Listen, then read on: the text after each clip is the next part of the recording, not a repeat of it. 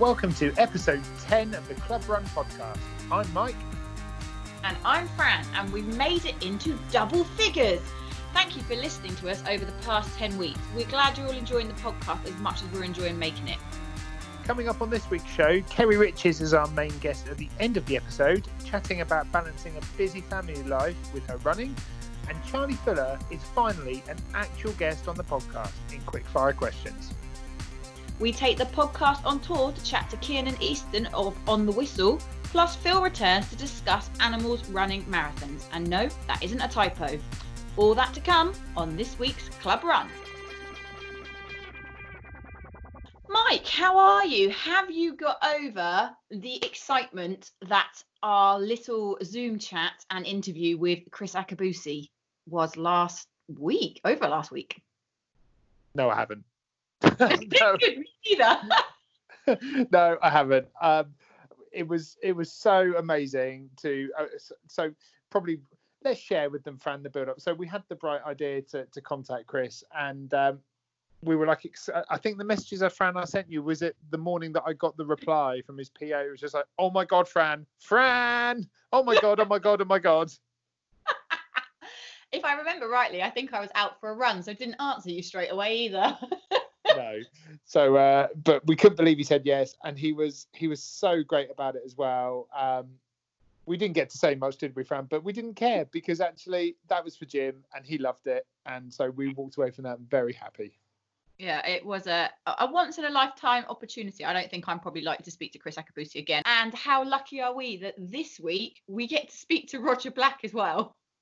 Yes, uh, it's not on this week's show, everyone, because this is happening before we've recorded it. But uh, as you may have seen in the Facebook group this week, we uh, we are going to be uh, chatting to yet another Olympian on the podcast later this week. We're very excited, but unlike last time when we wanted you all to have the surprise when you listened, this time you are helping us plan the questions. So yeah, listen out for uh, our chat with Roger next week. Mm, yeah, exciting times. Honestly, I can't believe uh, what opportunities we have and are giving to our listeners just by starting a little humble old podcast, what, 10 weeks ago now? I know. I listened back to episode one the other day, and uh, we we sound a little bit wooden, like we're we're not entirely sure what we're doing. To be fair, we we still don't, but we're. Uh, I think we're just gone with the flow now. I think we don't care how stupid we sound, Fred. well, if they didn't know us beforehand, they now know us now um, and are probably quite grateful that they're not having to run with us as frequently. This is very true. This is very true. Uh, but a huge thank you so much to everyone for all the lovely messages and comments that you've sent us since last week's episode went out. Um, it meant the world to both of us. Absolutely. Uh, you are a lovely bunch. We knew at any rate, but you all just confirmed it. So thank you absolutely. And uh, we we do we've said it time and time again. We we both have so much fun recording this podcast, but knowing that you guys are listening to it and you're enjoying it as well, um, makes it all worthwhile. It's a it's a it's a nice bonus to the fact that someone's listening to us waffle on every week. or just laughing if you're me. Right, uh, Mike, do we have some voicemails for us this week? We've got two, Fran. We've got two actual voicemails. Oh, exciting. Can we hear them? Yes. Now, the first one is from uh, Zoe. Uh, so, a big shout out to Zoe, who is Paula Williams' daughter. Hi, my name is Zoe. I'm nine. My mum's Paula. We listen to your podcast about mixed up words. My mixed up word is elderly instead of elderly because it sounds better. Awesome! oh, Zoe, you are awesome. Elderly. I can't actually fault her either. That makes perfect sense. Elderly. I love it. Elderly. Well, that's it. I am going to start calling anyone that's old, elderly, elderly. for anyone that wonders why his friend's laughing, I've just cut out two absolutely terrible jokes from me. Uh, but um, Fran thought they were funny. God, they don't need to hear my laugh again. Really, they don't. Um, because it just keeps popping out. And that sounds really wrong. and this is why we should not do these segments at late at night. Yes. Uh, in fact, actually, let's share this with them. It is currently uh, it's Tuesday evening, 10:01 p.m., and this podcast will be released before midnight. So you are this is like lastminute.com getting this bit recorded. So with that in mind, I think we should play them uh, the second voicemail, if that's all right. Uh, no, please do. I'd like to hear who we've else who we've got to hear from. Oh, I can't say we, it. Here we go. Hello, everyone. It's Brian Wright here from uh, Right Choice Catering. I just wanted to leave a message on this on this phone line. No one's done that for a few weeks. And just to say thanks to, to Mike and Fran for what they're doing with these podcasts. They are simply amazing. And also thanks for putting me on the first podcast um, where I was able to talk about my business. And um, you guys listened and you've you've um, bought lots of things from me, and I really do appreciate that. And it's nice to see all all the club members when I'm out delivering. Um, I really do appreciate all the orders you've you've sent my way. Um, so as a, as a, little thank you, I thought I'd just leave a few uh, a few food-based jokes for you. Um, I, I bought uh, too much brie the other day, and I took it back to the shop, and the guy behind the counter he said, "Sorry, we don't do brie funds." I can't eat bacon anymore. It brings me out in an awful rasher. If you've got 13 apples in one hand and 10 oranges in another, what have you got? Big hands. And why the French eat snails because they don't like fast food. I hope you enjoyed those little uh, funny jokes. Well, not funny, silly. Um, and thanks again for all your support um, from buying from my business online. Take care, and thanks to Mike and Fran for, for all you're doing and all the other club members that uh, feature on these podcasts. Thanks very much. Bye bye. Oh, Brian, that was so lovely of you to call in. Right, let's oh. let's all just give Fran a minute. Give her a minute. well, I was trying to stop laughing so I could hear the next joke. It's quite hard to listen and laugh. oh, that uh, was those are great. Bless. Oh, Brian, that is absolutely a brilliant message. Um, and that will have made our evening without a doubt. Um, as we all know that we're recording this in the evening. I'm I'm talking. Shit. Sorry, Mike. oh, see now you've just made me get the little bleep out again. That's twice in this episode. Oh. I need to I need to do the bleep. No, because now I look like the bad one. Um, no, oh, it. there you go. Now there's three. oh my god. Oh, it's official. We've lost the plot. And poor Brian has sent us this lovely message, and we've just, yeah, me on my own. We, we have, we have. We we need to, to cut some of that, surely. Sorry. No, um, no, I haven't got time to cut. I've got an hour and fifty-four minutes, Fran. Right. Okay. Um, Stop laughing then. Brian, I will seriously say that was a really, really lovely message. And we are so pleased um, that the feature you did with us way back at the start has been really successful and helped your business. Your food is amazing, having had some of your meals myself. Um, and I hope it continues to be successful for you during these times. And uh, yeah, the jokes are fab. Thank you. Here, here. if anyone hasn't tried uh, Brian's Right Choice Catering, uh, meals delivered to your door please look him up on Facebook. Uh, the food is of absolutely top quality. Uh, we are very lucky to have someone so talented at the club that will literally bring food to your door during the middle of a pandemic. So, Brian, thank you ever so much for leaving us a voicemail, and uh, we look forward to seeing you soon. I think we should uh, get on with the show. Let's do it.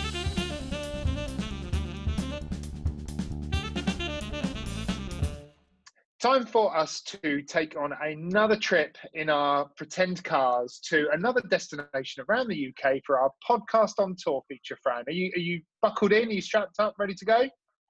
Yep, beep beep, already. well, we're not driving quite as far as Lincoln this time. We've decided to take the uh, the the uh, the eight. Oh no, I always get these confused. Is it the A27 or the A32 that goes towards Portsmouth? A27. Do you know what? Let, Let's go on the M27. the M27. I know which one that is. Yeah, we'll go on the M27. There's no traffic at the moment, so we're we're all we're on the M27. We're going towards Portsmouth, and we are chatting to one of the most well-known and well-loved people in the local running community. Kiernan is joining us. Kiernan Easton, how are you, sir? Hi, I'm very kind intro, by the way. Um, I'm very well. Um, I'm enjoying life to to a fashion. How is your lockdown treating you so far? Lockdown, um, it's kind of interesting. Work, which is really boring, has increased sixfold. Um, because of what I do, but I'm, but I'm working from home. Um, and the um, Mrs. E is all working from home. The kids are home, so they're getting schoolwork set. So actually, we've got a re- we're really fortunate. Monday to Friday, we've got good work structure for all four of us, and so that's really kind of positive in some ways. And for those of us that don't know what you do during the day, what do you do during the day? I work as a welfare rights advisor for a housing association. So I help our residents maximise income through benefits and welfare, uh, welfare support. Uh, so obviously you're busy with your day job. Are you managing to fit in time for the running, the training? Because I think you do triathlons as well as the running. Yeah, um, I was due to be doing Ironman Copenhagen this summer coming, um, but that's obviously just fallen by the wayside. Um, we heard in the last week that that's definitely not happening this year, and it's now going to be August 2021. Um, haven't swum probably in nine to ten weeks since just before lockdown, so that's I am missing it. I'm getting quite a lot of miles in on the bike, which is quite good. I'm averaging about 120 to 150 miles a week on my bike, most of which are being done in my garden. are you on Zwift as well then? I'm on Zwift as well. Yeah. So uh, I'm getting some good mileage in um, on my bike. Last month, I think I hit 700 kilometers for the month. Blimey. Um, good go but running wise, I'm only probably running two, maybe three times a week, and I'm not really stressed if I don't go. Um, it will come. The fitness, uh, the overall fitness is there, and getting getting better. So I'm not overly stressed.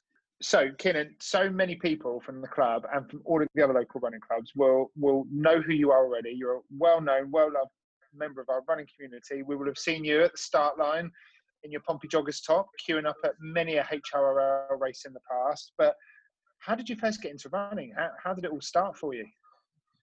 So, good question. Running for me started back in 2011. So it's not that long ago. I was an 18 stone fat boy, genuine fat boy. Um, I'd gone for a bike ride with my brother who lived up in Kent, and he'd taken me up a hill called Toys Hill um, on our bike. And I'd fallen off three times before I'd got more than about 20 yards going up this, this hill. And it wasn't overly steep, this hill. And he came down, picked my bike up, carried my bike up the hill for me. And when we got back to his house, he said, Brother, you're a fat waster, you're a heart attack waiting to happen, you need to sort your out. Can I say that word? Sorry, I've, I've, pro- I've probably beeped it. Don't worry about that, mate. You need to sort your crap out. You've got two young kids, and this isn't good enough. Me being me, I didn't do anything about it straight away and it got to the, the kind of the, the start of the journey was really January, the first working day of January 2011. And I'd gone to Greggs to get my usual lunch. And this is a genuine what my lunch was at that stage. It was um, a pizza slice, sausage and bean um, slice, a triple pack of chicken and mango chutney sandwiches, a packet of crisps, a bottle of Coke, a sausage roll, and a cake for, and a cake from the counter. That was my lunch at Greggs. Wow. Now, that, that was pretty standard for what I was doing back then. And I was walking back to my office, and my office in Petersfield at that stage was only three, four hundred meters from the from from Greggs. so we're not talking very far. And on the way back, I was full in my mouth with, with the pizza slice.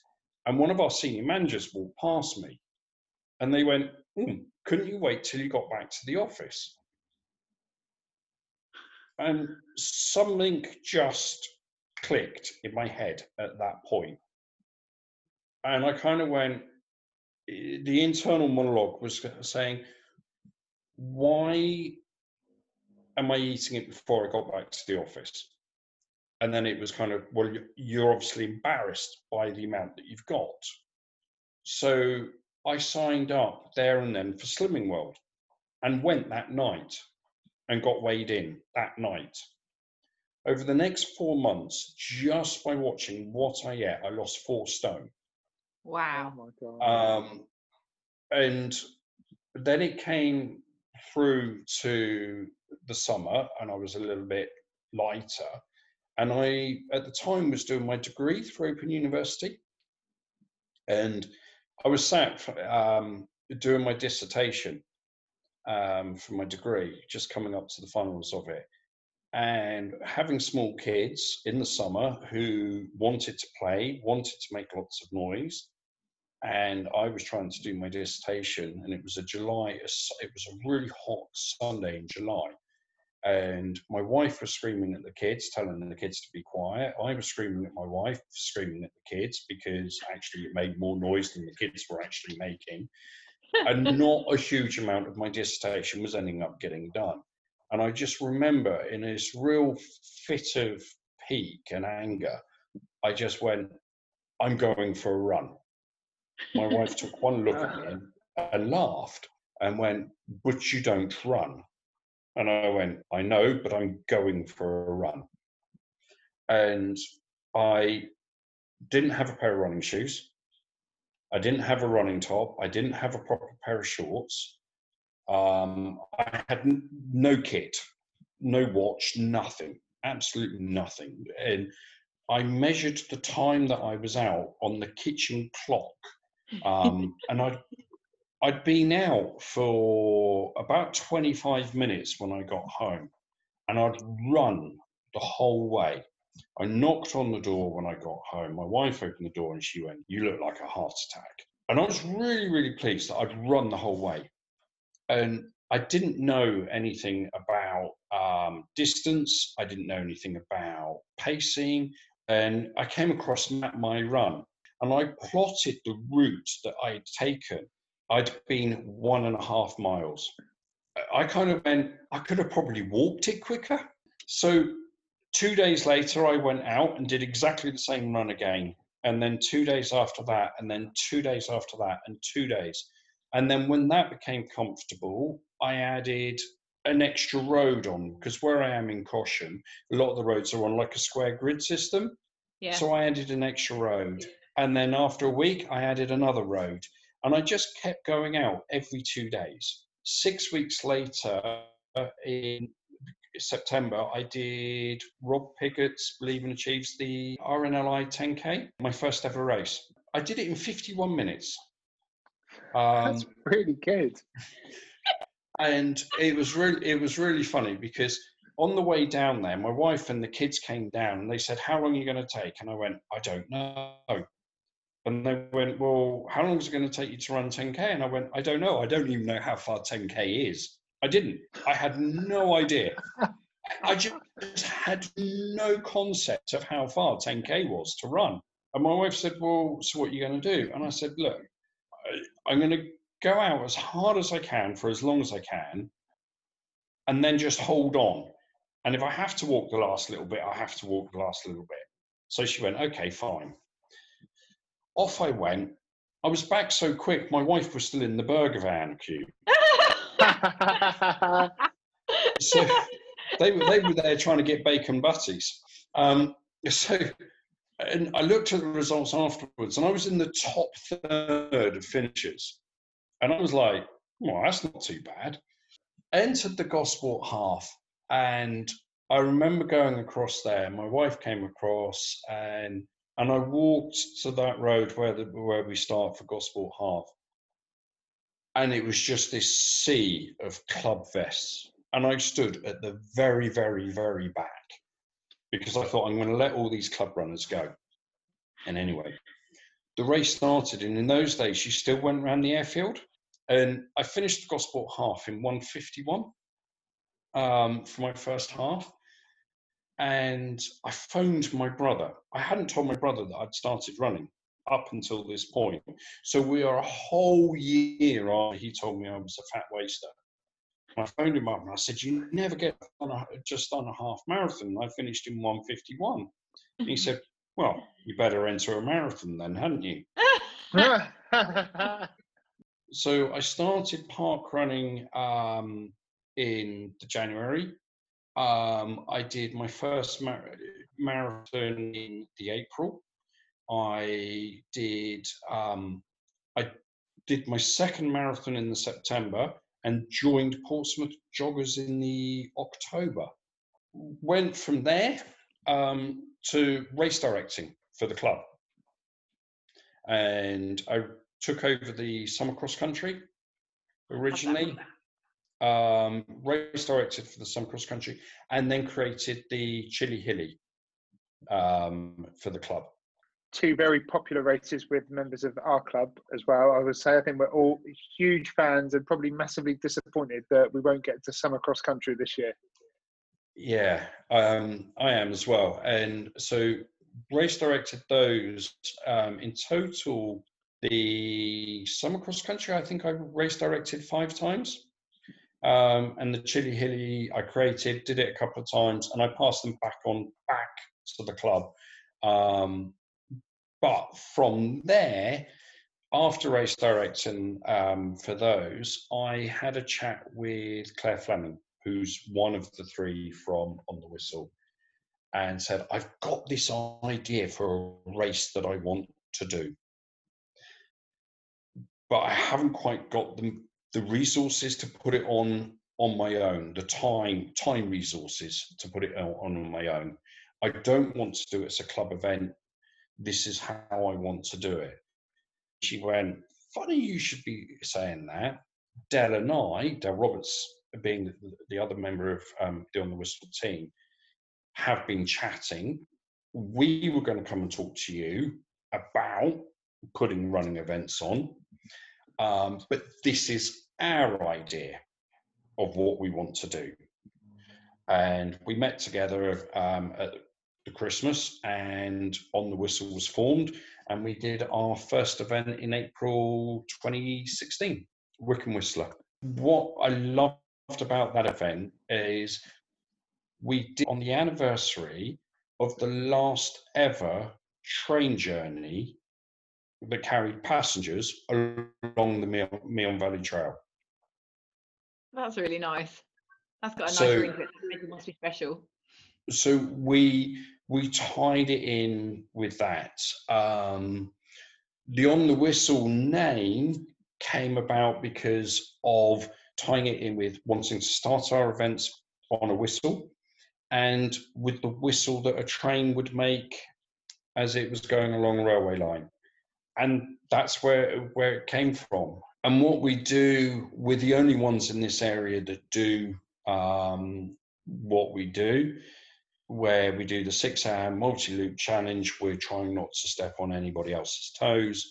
Um, we just keep our events quite small, quite low key, quite simple, but just as friendly as we can make them. And as everybody knows, if they come do an event with me, they get a hug at the end, pre COVID 19.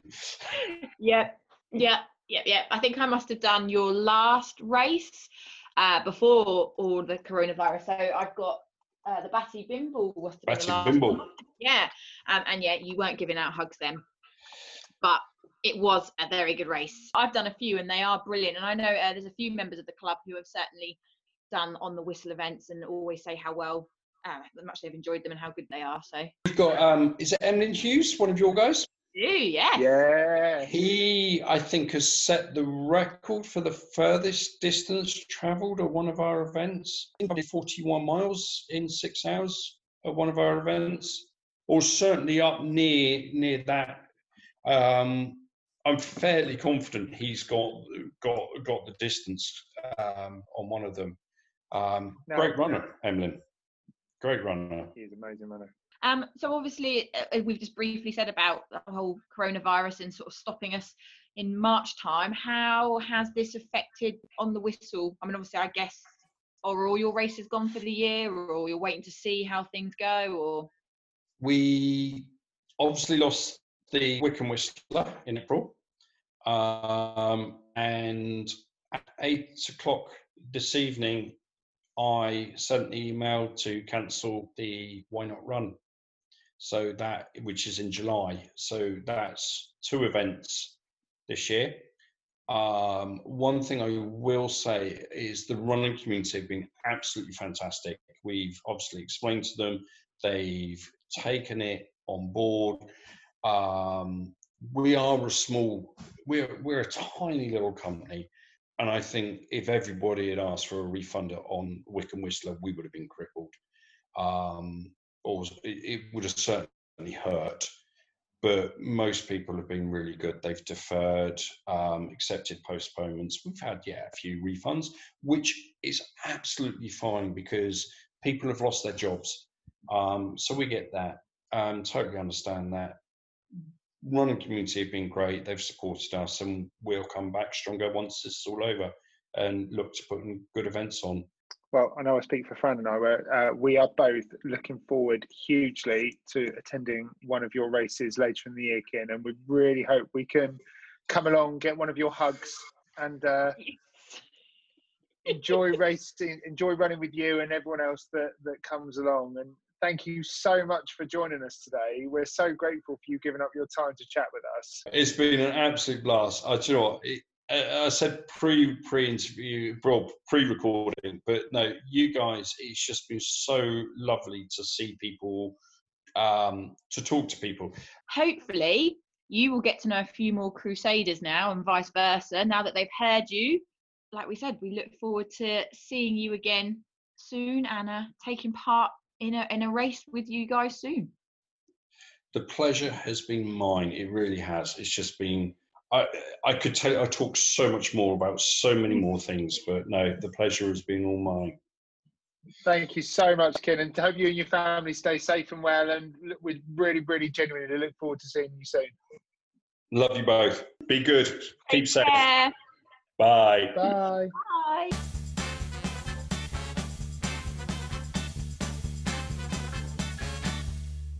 So we've had to wait a whole extra seven days to chat to the man himself, but we think it was worth the wait. And we are very grateful to be joined on the podcast now by the one and only Phil Chamberlain. How are you, Phil?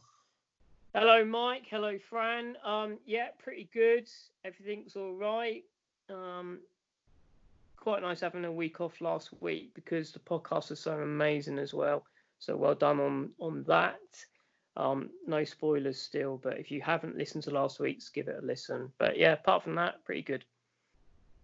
Excellent. How is um how is your mood? You don't you don't sound as grumpy as last time. No, um, well, bank holiday coming up. The sun is going to be shining more than it has been. It's going to be nice and warm. So yeah, I'm in a really good mood. ah, this is good i'm liking Yeah. this Mhm. cheery phil Yeah, exactly. Right, what's your question? ah wow we do have a question for you so um are we ready Go for it. Good. Whether it's dogs, cats, rabbits, or even the goldfish, we are a nation of pet lovers. A study published this week suggests man's best friend, the dog, acts in a similar way to humans when it hits puberty, showing reduced obedience towards their owners but not to other people, the dog equivalent of taking it out on mum. Previous studies have also shown that pets develop similar characteristics to their owners over time. So today, Phil, we want to know has your cat started marathon training yet? Ha! No, Fran, Oh. hasn't. And to be fair, it's pretty unlikely. He's 19, so he's a really old boy. And also, when's his going out? Tomorrow. Oh, that's all right. He Tuesday. should still be with us tomorrow. That's fine then. Um, no, I mean we are similar though with, with your intro because the one thing that I am brilliant at is doing nothing. It's It's one of my strengths, and he's the same because most of the day he's just asleep. Um, and if he if if he gets disturbed, he moans, and I respect that. You know, my life used to be like that, but but now Amanda's here. There's always now there's always something to do. There's a fence to paint or decking to stain, so there's always something to do. But I'm gonna have to make it short this week, Fran. I'm really sorry because I've got to go. My auntie's about to do a Zoom call. Um, oh, okay. yeah, and I need to give her some. It, it's my weekly. It's the most stressful hour of my week when she does a Zoom call, um, because we always have to do like a tutorial. So it's going to go something like this. It's going to be press the screen. Can you see join audio? Yes. Press join audio. Can you see device? Use device audio. press press use device audio. Can you hear the call? No. Okay, let's try games. I'm gonna have to go. I'm sorry. Is that all right? Absolutely. Good luck. All right. I'm off. I'll see you later. I'm gonna call Bye. Phil. See ya. Bye. Bye.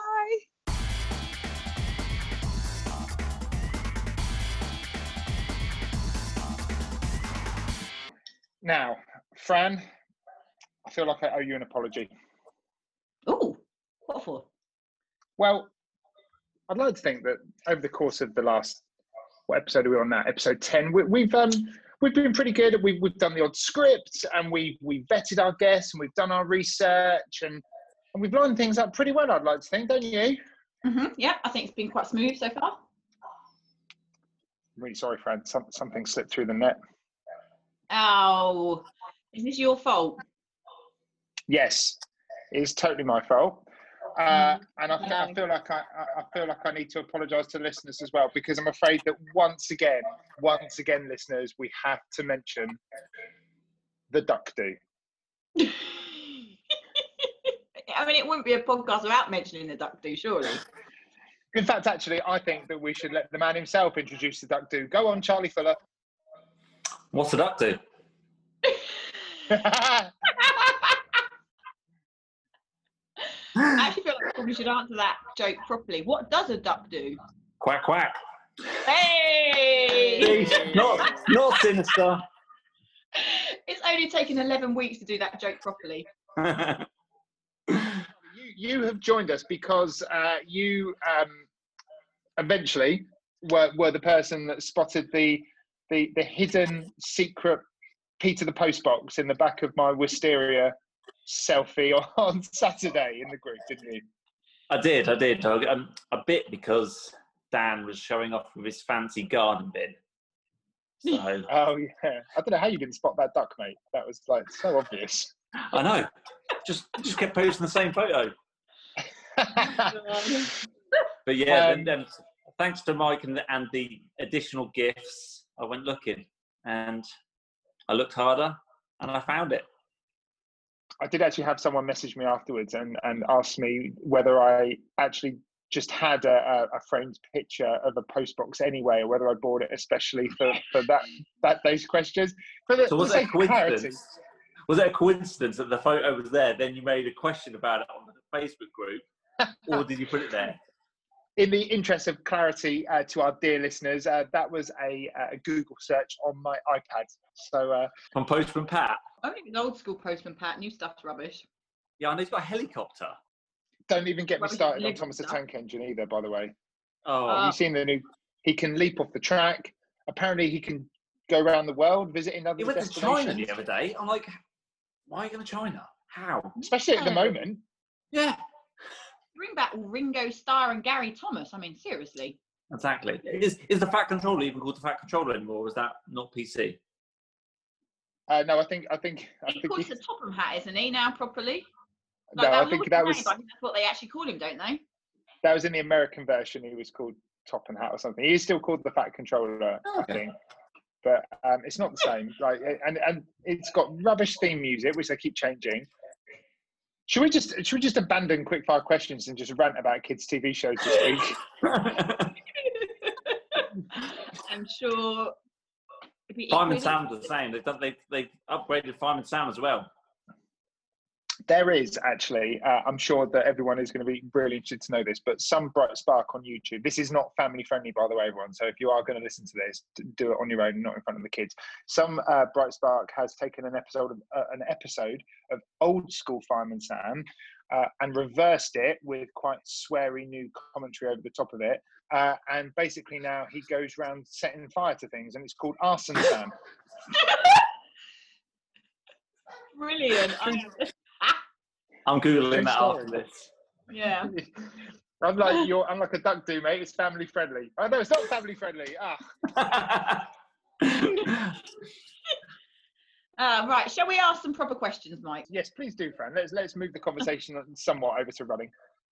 Hi. Make it more highbrow podcast, like obviously our listeners are normally used to. I'm on Right. it, so I've definitely brought the tone down. No, I don't think we needed any help. Um, so just to recap, because it's been a few weeks since we did quick fire questions, um, we start off with a few longer questions to get to know our guest, in this case Charlie, a little bit better in the world of running. Um, and then we will fire 10 quick questions at Charlie to get his instant gut response to those questions. So we're going to start off with the longer questions. Um, first up, then, uh, could we ask you what got you into running? How long have you been running for? Right, it's a longer story. So I always ran at school. I was always in the relay team uh, of the and involved in sports day, etc. Um, so quite quite good runner there, but it was only over short distance, all the cross country stuff. And then I went to college and university and found drink, so didn't didn't run at all for years. Then did the Great South Run in 2006 for the first time, and it was run a mile, walk a mile, and it was I was like literally throwing up at the end. I thought, oh, this is so tough. um, and then again, final few years of uni, didn't do anything, and then I started work after uni, and I went to the works Christmas do. First job out of uni, so uh, pharmaceutical sales. First uh, Christmas do, free bar. So I get talking to a colleague, and he's All telling me how he's start with entered. a pre-bar. Yeah, he's telling me how he's entered a, um, the London Marathon for this charity called VICTA, visually impaired children taking action. Um, and I was like, "Oh, I can never do the London Marathon. That's ridiculous. Anyway, carried on with the Christmas party. Woke up the next morning in the hotel, steaming hangover, to an acceptance email from VICTA for the London Marathon. Oh. had you entered it, or had your Yeah. colleague entered you? No, my colleague um, colleague was already in, but I'd it sent an email that night at the bar saying I'd like a place, and yeah, I got a place. So then I was committed to raising fifteen hundred quid and running the marathon in four months' time. oh, Wow. So Oh, yeah, my first of my first experience of London wasn't the best, but I've been back and sorted those demons out. So that's fine. and when did um when did FCRC feature it? When did you become a crusader? So I started the Crusaders in 2013 because I was preparing to do first Ironman. Uh, I was part of a university study, and my running wasn't where it needed to be. And my brother at the time was running with Fareham, and he's just to come along. So I went along and um, got introduced to the shy Ian Edwards, and yeah, I've run with Fareham ever since. going to take a wild guess, Charlie, that um, that first London wasn't your proudest running achievement, but if you had to pick one, what would it be?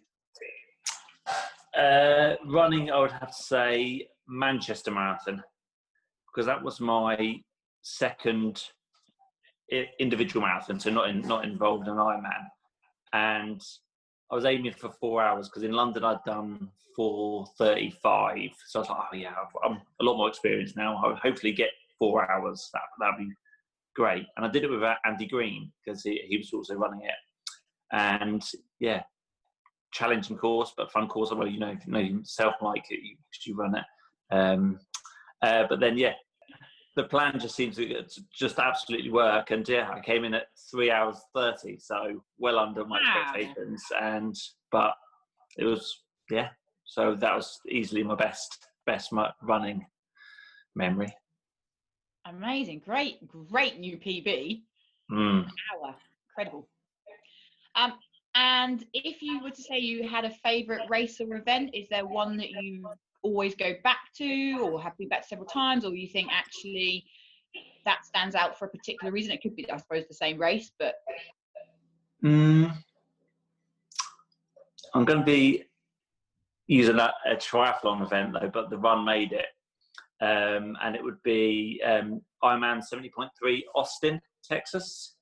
Uh, so I went on a holiday with with my wife, wasn't wife at the time, um, and I entered the triathlon, the half Ironman, and the run was just around a stereotypical like cowboy film. It was just out in the countryside of Texas. It was just picturesque. It was just yeah, a great run, a great great event.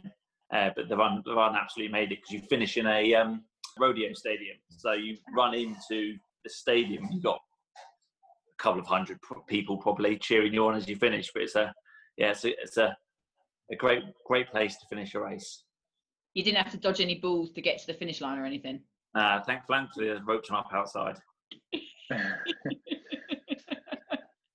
And uh, where's your favourite place to run, Charlie? If you're, and this doesn't have to. This isn't a race. This is just if you could get. Where's where's your where's your happy place when you go and running? Where's your favourite place?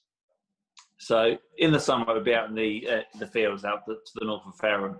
Uh, so as soon as it's dry enough, uh, like at the moment when the the harvest is coming up, so there's a particular field which has got the the lane down through the middle of it. Um, goes down towards. Yes, you took a picture there the other day. Yes, yeah. Yeah. Um, and it's just you, you generally they're running on your own, so even even at the moment it's perfect. Uh, but it's yeah, it's just get it in into the mindset and just completely just focus on the run. And One final question before we move on to the quick ones. Uh, what's the one thing that you couldn't go out for a run without? I've heard this question a few times on the podcast, and no so one ever obviously you're says it. prepared. Yeah, I, I, I've thought it every time, and it's trainers. Wow, no, but some people some people run barefoot. Not in our club. No, true, true. If anyone in our club does run barefoot, please uh, message Fran or I, and we will get you on a future podcast to talk about the benefits of um, of Barefoot running without running. any shoes on. How Yeah, you barefoot give us your running. feet? Oh, oh. Ah. So then, Mike, I guess we better find out a little bit more about his reactions when he's put under pressure. And how should we do that? What should we ask him? Well, we normally like to ask uh, our guests some quick fire questions, uh, but you're going to see what we do here this week. Um, this week, we're going to ask you some quack fire questions. Great. Um, I think we should say we have to thank Dan Farmer. I'd love to claim that you and I were that clever. Well, probably No. Dan. I am not That that was all intelligent. Dan's work. Mike, uh, Dan Farmer came up with the idea of quackfire questions, and unfortunately, we loved it. So uh, we have a mixture of duck and non-duck related questions to ask you. Okay. Basically, Charlie, we are milking this, mate. We are milking this for the podcast. You can't milk a duck, Mike. Oh, there we go. I was waiting for that. Right, are you ready, Charlie? Quack. Perfect. I think he's ready. So we will take it in turns to ask you your 10 questions, and we'd like your instant answer. Oh, God, your in oh Instinctive. instantaneous answer, please. That's what I'm trying to say. Right, Mike, start us off. Donald Duck or Daffy Duck? Donald. Swim on a river or swim on a lake? Lake. Training in winter or training in summer? Winter. Crispy duck or roast duck? Crispy. Trail run or, or road run? Road. Duck tails or Count Duckula? Ducktales. Woo! Duck egg, duck egg, woo! Duck egg or chicken egg? Chicken egg. Flat white or, or espresso? Flat white. Eider down or duvet? Duvet. Medal or t-shirt? T-shirt. Hey!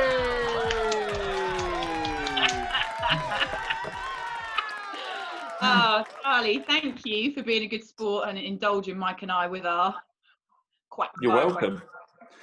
Thanks very much for inviting me on. Well, let me win the the um, the spotting of the post box.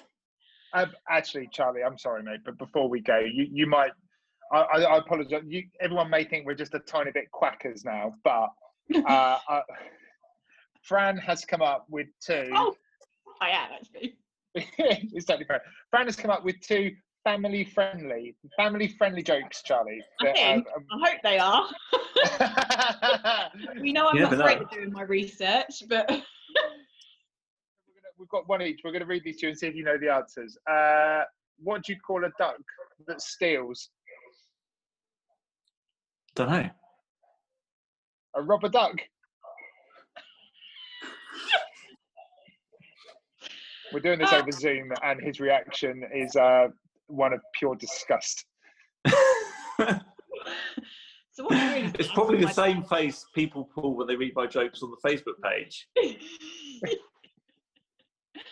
um, the next one actually made me laugh out loud because it's how childish I am. Um, why did the duck fall over? I don't know. Because he tripped on a quack.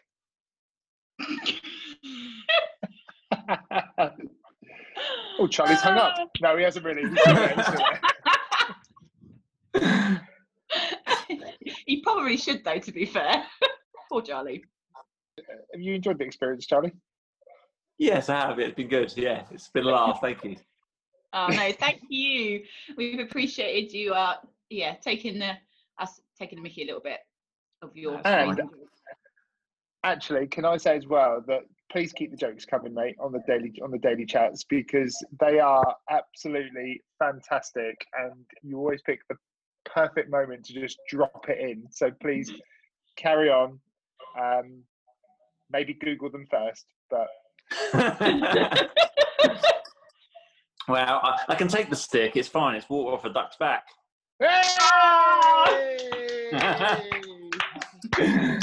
Well, Ah, I think we should. Uh, we're we're going to say goodbye. Thank you very much for joining us, Charlie.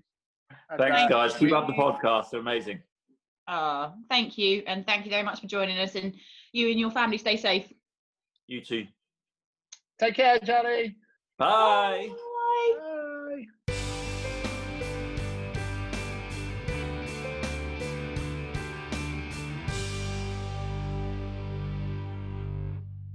Um, so it's a time in the podcast where we get to chat with our main guest. And this week we have somebody whose running is getting stronger and stronger and quicker and quicker. And we are very pleased to say that we are joined by Kerry Riches today. Kerry, how are you? Hi, I'm good, thanks, Fran. How are you? We are good. Mike, you all right? Yeah, Yeah. yeah, really good. How are you how are you finding lockdown, Kerry? How's uh, how's your has your world changed much since uh, since the end of March? Um, wow. Uh, it's okay. We've we've kind of kept a routine. So the boys still get up, they still get ready as if they were going to school. Obviously, not in their school uniforms.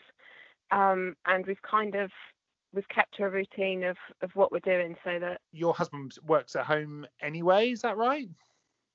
Uh, yeah, so um, Barry works from, from home three days a week anyway, so he's there's no change for him because all he's doing is working from home an extra two days, um, and he he's got a desk set up up in the attic, um, so he's away. He can get away from the distraction.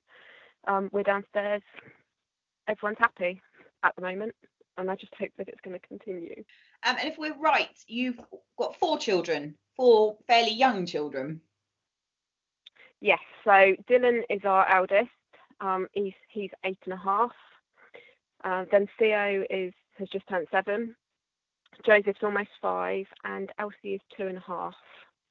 Um, so three are at school, and obviously Elsie or were at school, and Yeah. Elsie's at home. Yeah. So Wow. I imagine they keep you busy even with school when we were at school. do you know what you say that? But while they've been home, actually, they're keeping each other occupied. Um, so we're still doing a bit of learning here and there, but actually, they're playing together, um, and they just they just get up and get on. Um, they're all big Lego fans, so they'll all just sit. If you let them, they'll sit for hours at the Lego box and they'll just play. So actually, unless I badger them to come and do some work, they they're usually quite good. They'll just get on and do whatever they want to do. Oh, that's really nice. That's really nice. The fact that they're uh, having them wanting to play with each other uh, at a time when they can't really go out the house even if they wanted to, that must make things so much easier. It definitely does. Um, and so obviously, that even if they don't want to all play together, they can just pair off. Um, Yeah. Usually, two of them. You have, uh, at the moment, we're lucky because we're so lucky with obviously with the weather. Um, two of them will be out in the garden, and two of them will be indoors playing, or you know, so they've always got someone else to play with, if you like. So at this time, I'm actually not regretting having four children because it's certainly making our life a that little bit easier because obviously they're not nagging us constantly. Instead, they just nag each other to play. It sounds um yeah, really helpful, really useful to have and that they all get on with each other. Um, does that mean that gives you a bit of chance to get out and get on with your training and your running? Um, well, I'm. I set my alarm six o'clock every morning because I thought, you know what, I'm going to get up. I'm going to get out every day before the children wake up or or are ready to do something for the day, and also so that I've had my my time, my headspace time, so that I can then get on and deal with the day. Um, but it hasn't always. A few days where I haven't gone out for a run till later on, um, when my husband finishes work or on his lunch break. That's fine. Um, but yeah, running's running's going really well.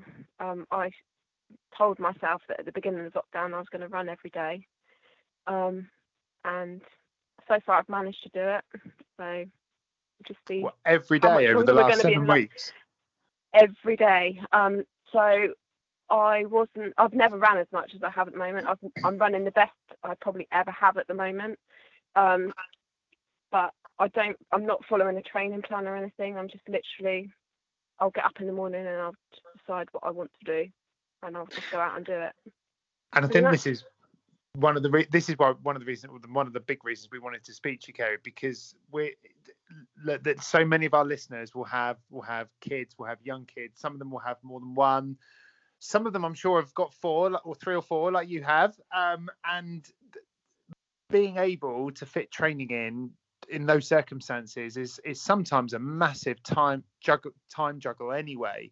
Let alone when you've also got a a lockdown um, going on around us as well. So I think you, I mean, your training seems to be going so well at the moment, and it's and, and that's going to be inspiring for so many of our of our members. Um, what what are you doing when you're going out running? Are you, are you, I know you, you're not necessarily deciding what to do until the until the day, but what are you finding that's helping motivate you get out the door and and what sort of things you deciding to do when you're out there?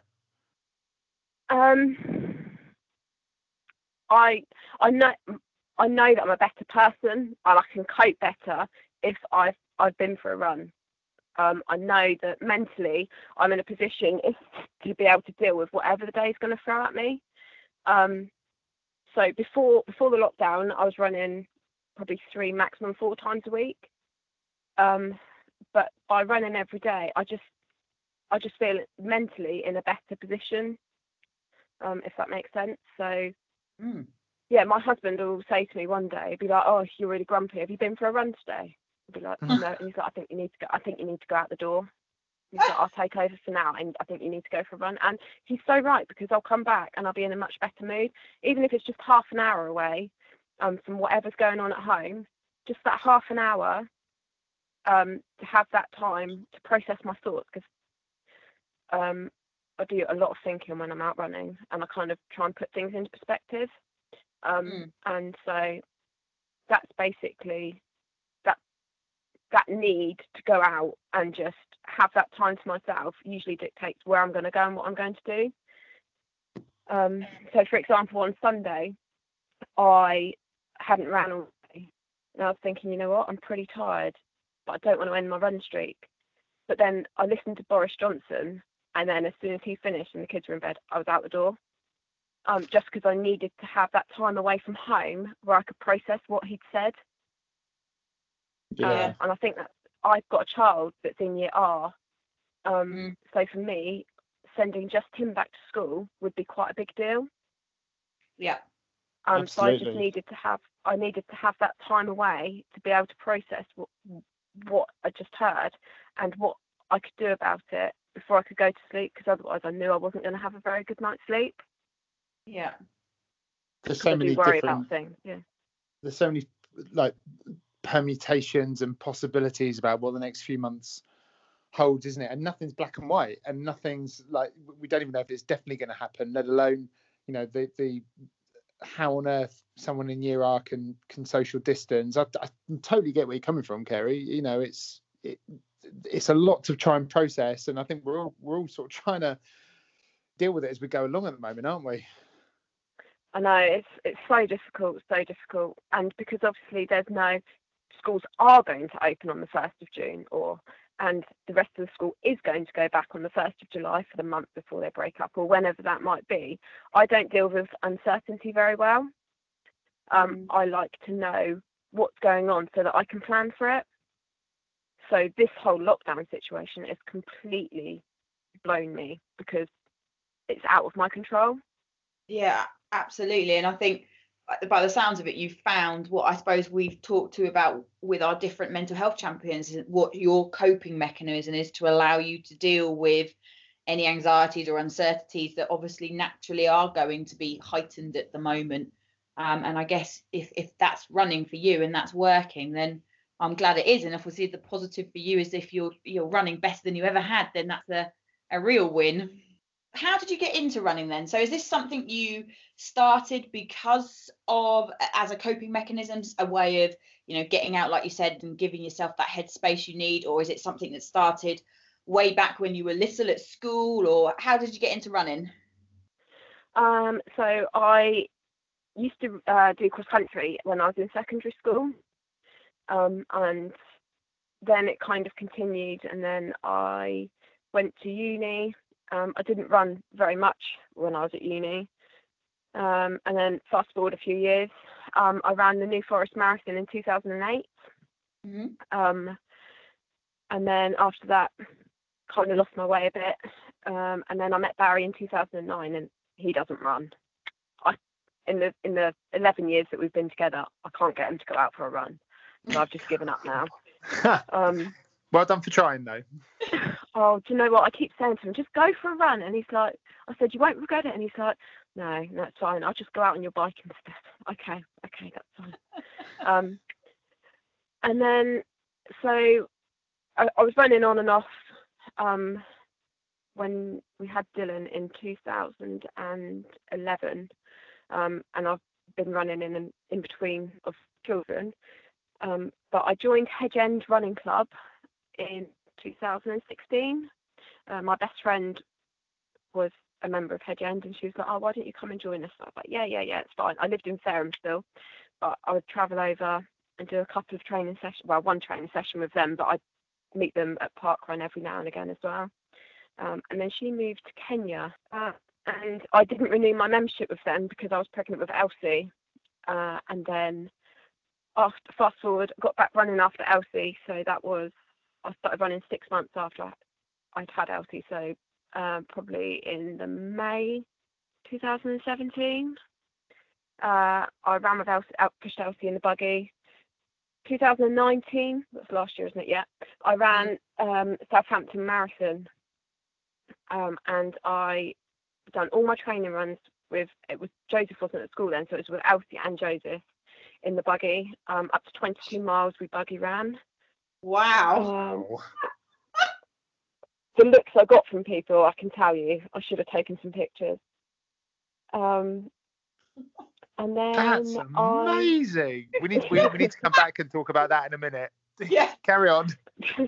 and then so I was at the gym one day and I was talking to Kerry, um, Kerry Brown from club, um, and unfortunately she was telling me about uh, injured, um, and we used to go to the same spin class, and then she was telling me about Crusaders, and I said, oh yeah, I've, I've been thinking about joining the uh, the marathon, I kind of lost my way a bit and found it really difficult to get back out. And so I came to a beginner's night last June in club, at club even, sorry. And yeah, here I am now.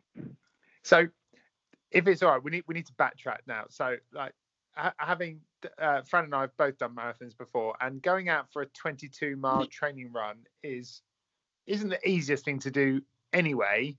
To do it with a buggy, A double buggy, I assume, as well. No, no, no. Uh, I've done my long runs at the weekend, so and my shorter runs during the week. So I followed the run less, run faster plan, which was three runs a week, and then it was two cross training sessions. But I'd done the two cross training sessions on my run days during the week, so that I had the three recovery days during the week as well. And then I'd done a long run on a Sunday, which usually my husband was home for. So I just took Elsie in the single buggy. I would not push a double buggy for 22 I was going to miles. say that is incredible strength training as well. If it was a double buggy. Oh, I know. so No, it, Elsie would have been what one and a half, two then. Uh, one and a half, yeah. So she's Okay. December born, so one and a half, yeah. So not quite old enough to be asking for a snack every five minutes or to go to the park. Like so, probably that the the right age to be able to go out and either entertain or did did she sleep a lot of it or I mean how did you how did you manage Most to of the time, yeah. wow Yeah, so she slept most of the time. But now when we go out in the buggy these days, it's like she wants me to pick her a daisy. She wants me to pick her one of those dandelions that you can play. She wants to point little dogs. There was a helicopter flying low one day. We had to stop and wave to the people in the helicopter, waving back to her, literally just.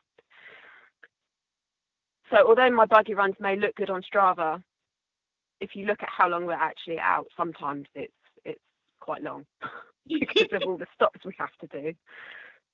Interval training without trying. Oh, exactly. it- it's um it's true i mean like pushing buggies uh, it's it's almost like i can imagine next time you you race kerry it's going to feel like you've just suddenly been like released of like all that y- you'll be you'll be setting people do you, do you feel like you're going into like a period where you could be you know if, if we're allowed to to race at any point in the next sort of 55 years do you think you're sort of hitting pb pb form Wow, I so before lockdown, my 5k PB was 2030. Um, and the other Saturday, I just went over to the track in Swanmore that I'd seen a couple of other guys from club using, and I thought, you know what, I'm just gonna give it a go. Um, and I ran 1940, which is obviously Wow. 50 seconds off of my PB, but it's not an official PB because it's not a race um, or park run or anything. But I ran my first mile, and I was like, I have this problem with pushing myself, and that may sound silly, but I always start off well, and then I give up on myself, thinking, "Oh, I can't do this."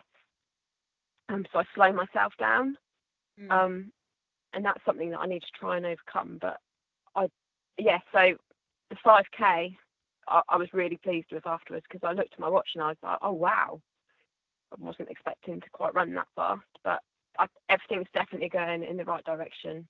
I think.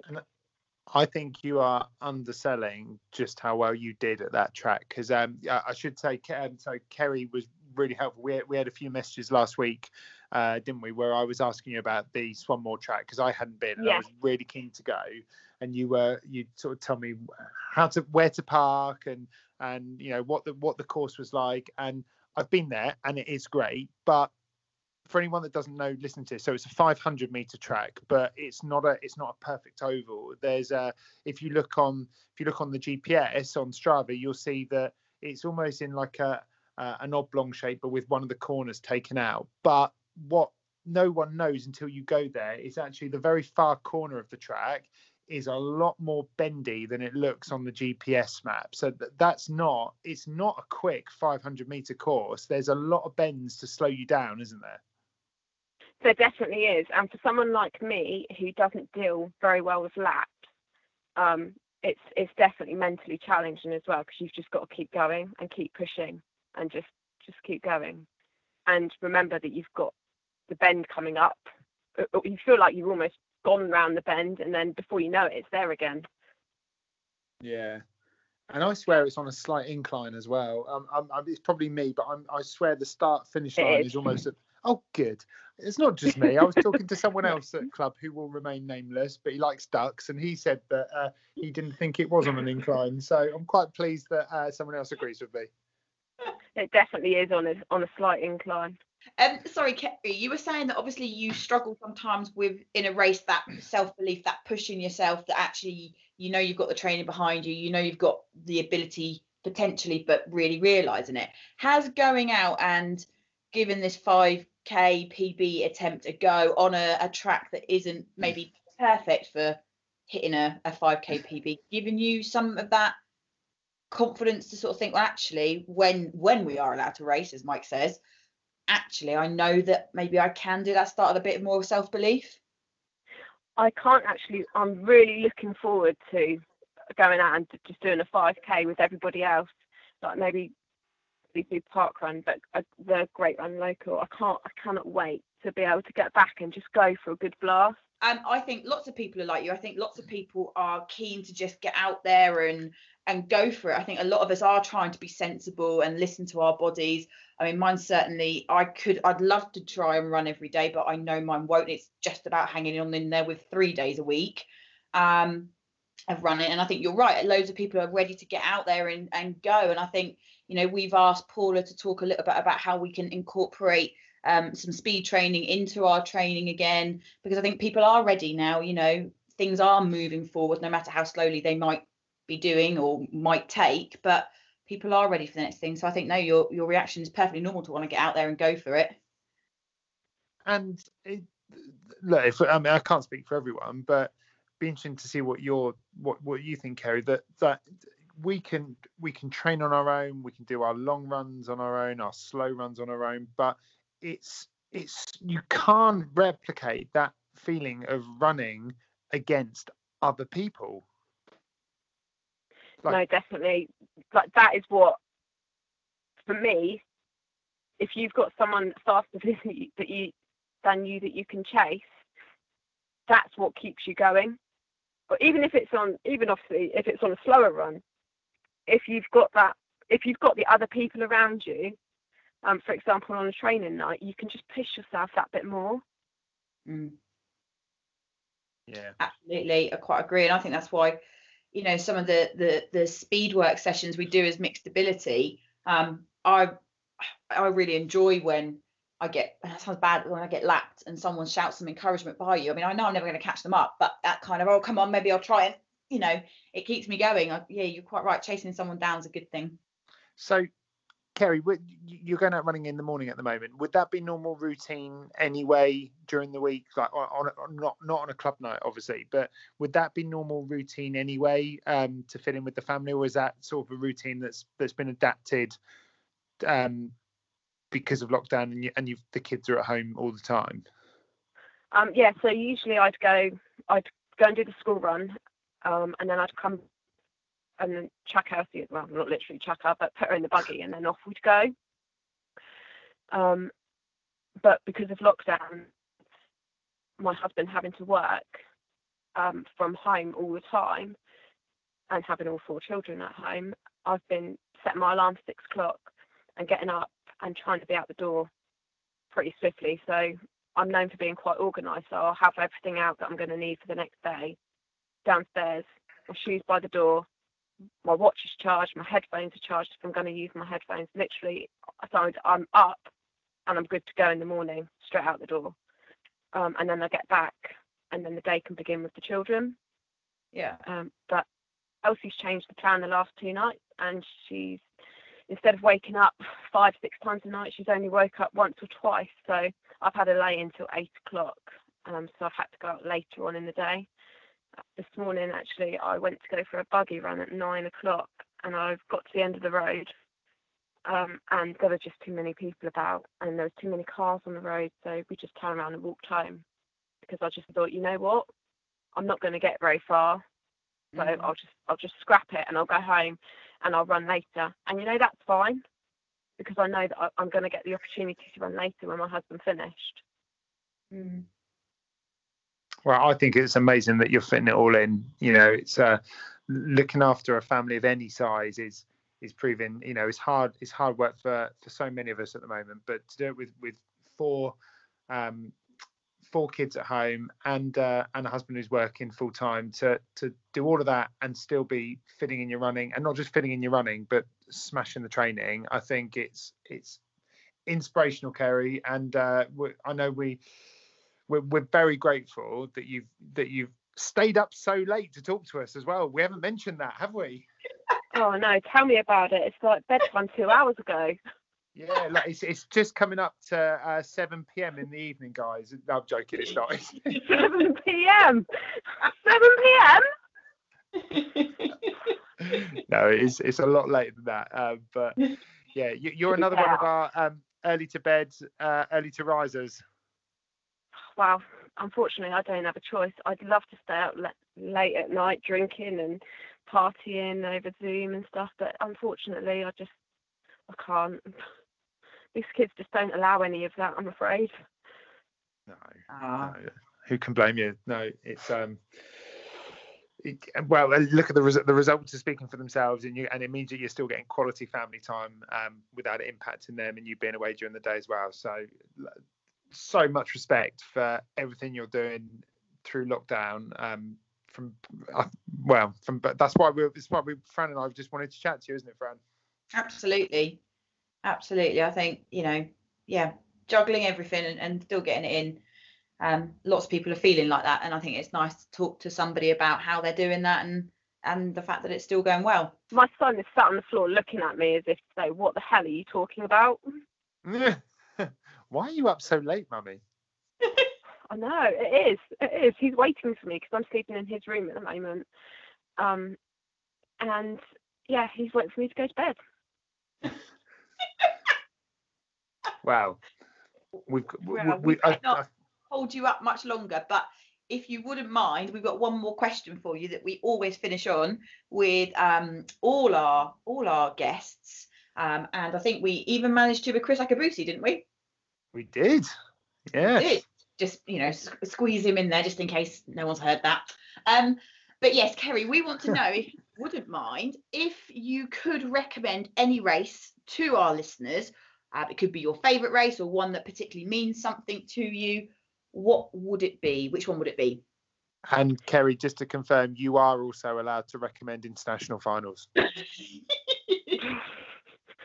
yeah. Uh, um, so probably I would recommend probably the Great South Run um, for two reasons. Firstly, because of the amazing support mm. from not just from club members, but literally the, the support the whole way around um, the course. And secondly, because last year I got an 18 minute PB there. So if I can do something like that, I'm sure that anyone can. 18 minutes. Yeah. Well, wow. So well done. I think I think my time before last year was um, an hour and 29, and I've done it in an hour and 11. So, wow. Yeah. Um, if I think that's really nice what you said about if anyone can, if I, if you could do it, anyone can do it. And I think actually that's probably sums up the sentiment of the fact that you were saying about the support not only from club members but those out on the course and actually having others believing you means a lot. And you know, I think there's lots of people in the club that can see as you know, as Mike said, we can see what you're doing there is there is an inspiration there and everyone will be keen to see how you get on and encourage you to keep believing in yourself and pushing yourself and when we can get back out there and be racing again so yeah i think that's a really nice point to end on definitely we're, we're really excited to see what we're, excited to see what everyone does when we come out of lockdown to be fair but yeah we'll, we'll be we'll be watching uh, how your how your running goes, Karen. Uh, well done on everything you're doing, and you know we look forward to running with you again soon. I have to say, Kerry, it's been really lovely to chat with you. Thank you so much for delaying your bedtime and giving up time to chat to us. And um, yeah, just keep safe and look after yourself with your running streak. I hope it lasts as long as it possibly can, and you know, keep keep an eye on that body so it does allow you to. And uh, yeah, just keep safe and look after that family of yours. And yeah, hopefully we will see you soon. I will do. Thanks very much, guys. Thanks, Kerry. Take care. And you. Bye. Bye. Bye. Well, we've reached the end of another podcast, and hopefully, after the interesting intro that Mike and I delivered this week, you have stayed listening and listened to three fantastic guests um, share their uh, love and interest in running. Thank you to everyone that gave up their time to chat to us this week. Uh, we had a lot of fun. We hope you all had a lot of fun listening to it as well. Uh, we hope you all have a lovely week. Uh, enjoy taking part in the relay this weekend. Absolutely. More coming out about that shortly. Um, and we look forward to uh, some running crazy fun over the weekend with you all. Oh, and some people might actually be listening to this while they're doing their relay bit. They may. Hope you're having a good leg. Hope you've got your baton and you haven't dropped it. Go on, guys! Go on! you get bonus points if you're currently running with a rubber chicken. Who has a rubber chicken to run with? Uh, in fact, don't ask. There will be some people with a rubber chicken to run with. Send us Um, your pictures of your rubber chickens. Okay, right. Well, Right, this has gone downhill. Come on, let's go, Mike. Get this podcast out. Bye, everybody! Bye.